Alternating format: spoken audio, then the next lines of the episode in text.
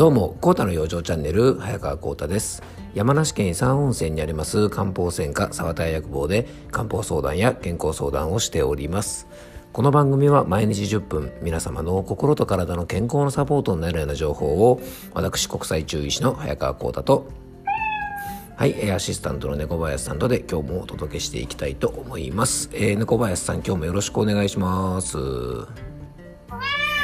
はい、よろしくお願いします。えーとですね、えー、今日は2月7日日曜日ということでね、本当にあの2月に入ってもう1週間経っちゃったんですかね。まあ本当早いですね。うん、なんかあのコロナがねちょっとこう始まってからなんとなくいつもよりもですねなんか月日が経つのが早い感じがするのはね僕だけでしょうかね。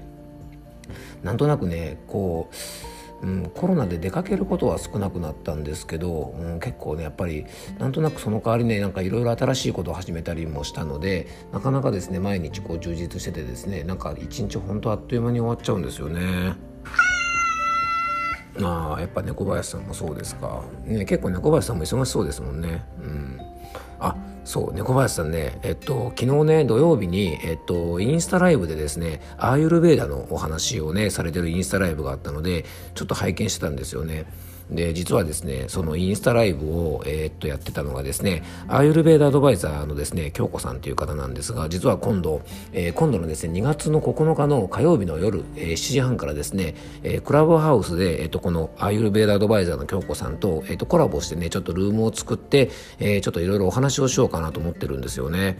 でね、そのインスタライブね、京子さんとお友達がやられてたインスタライブを見たらですね、どうやら京子さんがですね、えー、猫林さんのファンらしいって言ってましたよ。おおなんかすごい声が出ましたね。おおびっくりした。おおそんなに嬉しいですか？おおすごい。猫林さん大丈夫ですか？おおすごい猫林さん。そんなに嬉しいんですね。いやねもういいですよ猫林さん。なんかすごい喜びようで僕もちょっとねちょっとびっくりしちゃいましたけどね。まあ猫林さんでもねそのぐらい猫林さんのファンもいらっしゃるということでね。えー、今度のですね2月9日のね、えー、っとクラブハウスもしね、えー、っとアカウント持ってる方は、えー、よかったらですね僕と,、え、っとアイルベーダアドバイザーの京子さんがですね一緒に、えー、アイルベーダとね漢方の、え、ちょっとミックスさせたお話をねいろいろしたいと思いますので、えー、ぜひね聞いていただけたらと思います。あのやっぱねアーユルベーダーとかはやっぱりねこうスパイスを使ったりとかいろいろあるんですが漢方の薬膳とかねそういったものとこううまく組み合わせるとねなんかまた新しいものが生まれたりとか、えー、なんかねまあ両方ともやっぱ東洋医学がもともとなってますのでそういったものをねうまくミックスさせて、まあ、皆さんの健康に役立つような情報がね、えー、お話しできればと思っております。えっとね、まあ、こういう東洋医学の、ね、方とか他の健康関連の方とのコラボはですね先日もですね、えっと、ヨガのインストラクターやられてる、えっと、のんたんさんとですね、え、やっぱりクラブハウスで、あのコラボしてですねちょっとお話をさせてもらったりしたので、え、これからもですね、まあ、どんどんこういう機会を増やしてね僕自身もすごく勉強になりますし、あのね、聞いてくださっている方々にもですねいろんな情報が発信できると思いますのでできればねこのポッドキャストにもねあのそういった形でちょっとこうねあのゲストをお迎えして、えー、ちょっとお話しできるような回もねこれから作っていきたいなと思いますので、えー、ぜひ楽しみにしていただけたらと思います。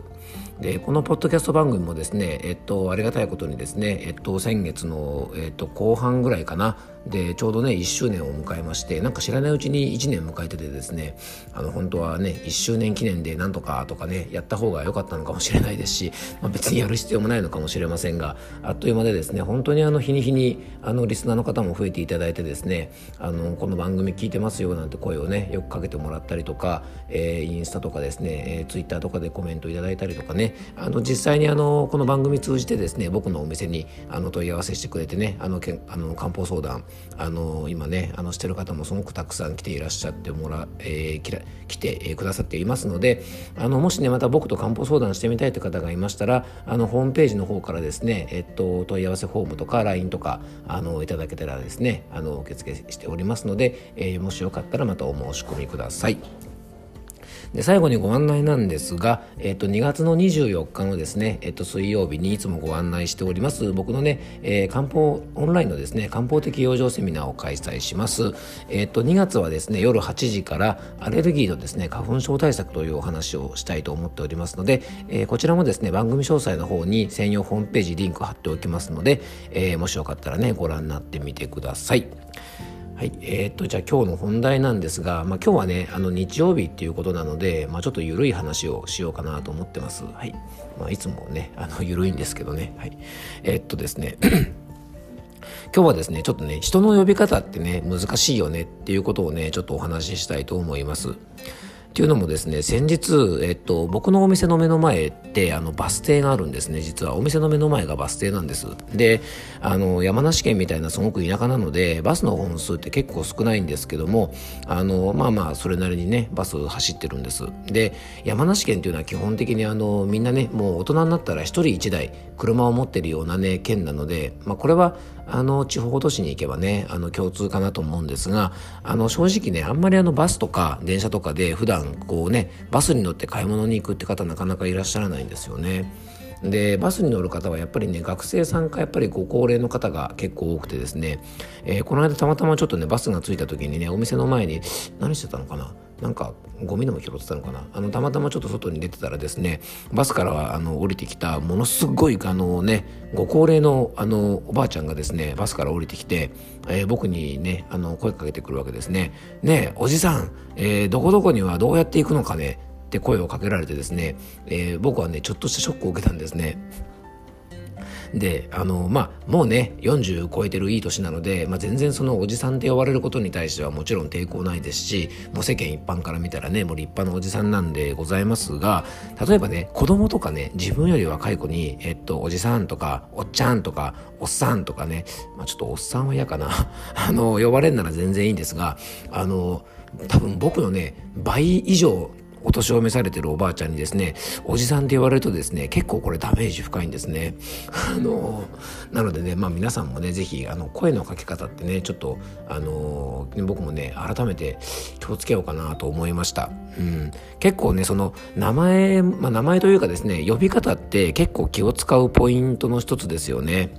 で、基本的にはですね、うちは、あのー、相談はご予約で、えっと、ご来店いただくことがもうほとんどなので、あの、お客様をお呼びするときはもうちゃんとね、事前にお名前を知っているので、えー、例えば〇〇さんっていうふうにね、こう呼ばせていただくことが、あのー、もうほとんどなんですが、やっぱ飛び込みのね、あの、お客様もたまにいらっしゃるので、えー、ね、空いてるときはお受けするようにはしてるので、あのご相談を受けるんですが、え、そういった場合は基本的にはねあのお客様の場合はまるですよねっていうふうにあの呼ばせていただくことが僕の場合は多いんですね。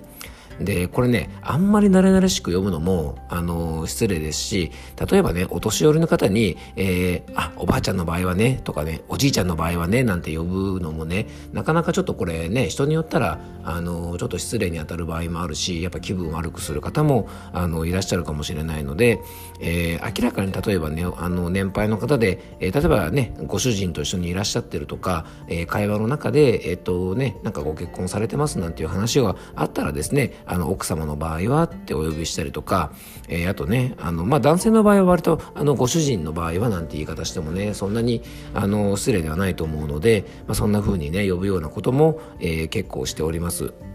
でたまにね、うん、最近だいぶ減ったんですがあのメーカーさんとかね営業とかでまあ年配の方、うんまあ、若い方はやっぱりあんまりないかな。やっぱりあのね、年配のこう営業の方とかだとですね、まあ、ちょっとなんか妙にね、あの、慣れ慣れしく、あのー、こうね、接してこられる方がいてですね、まあ別に悪くないんですけども、なんとなく嫌だなっていう感じもあります。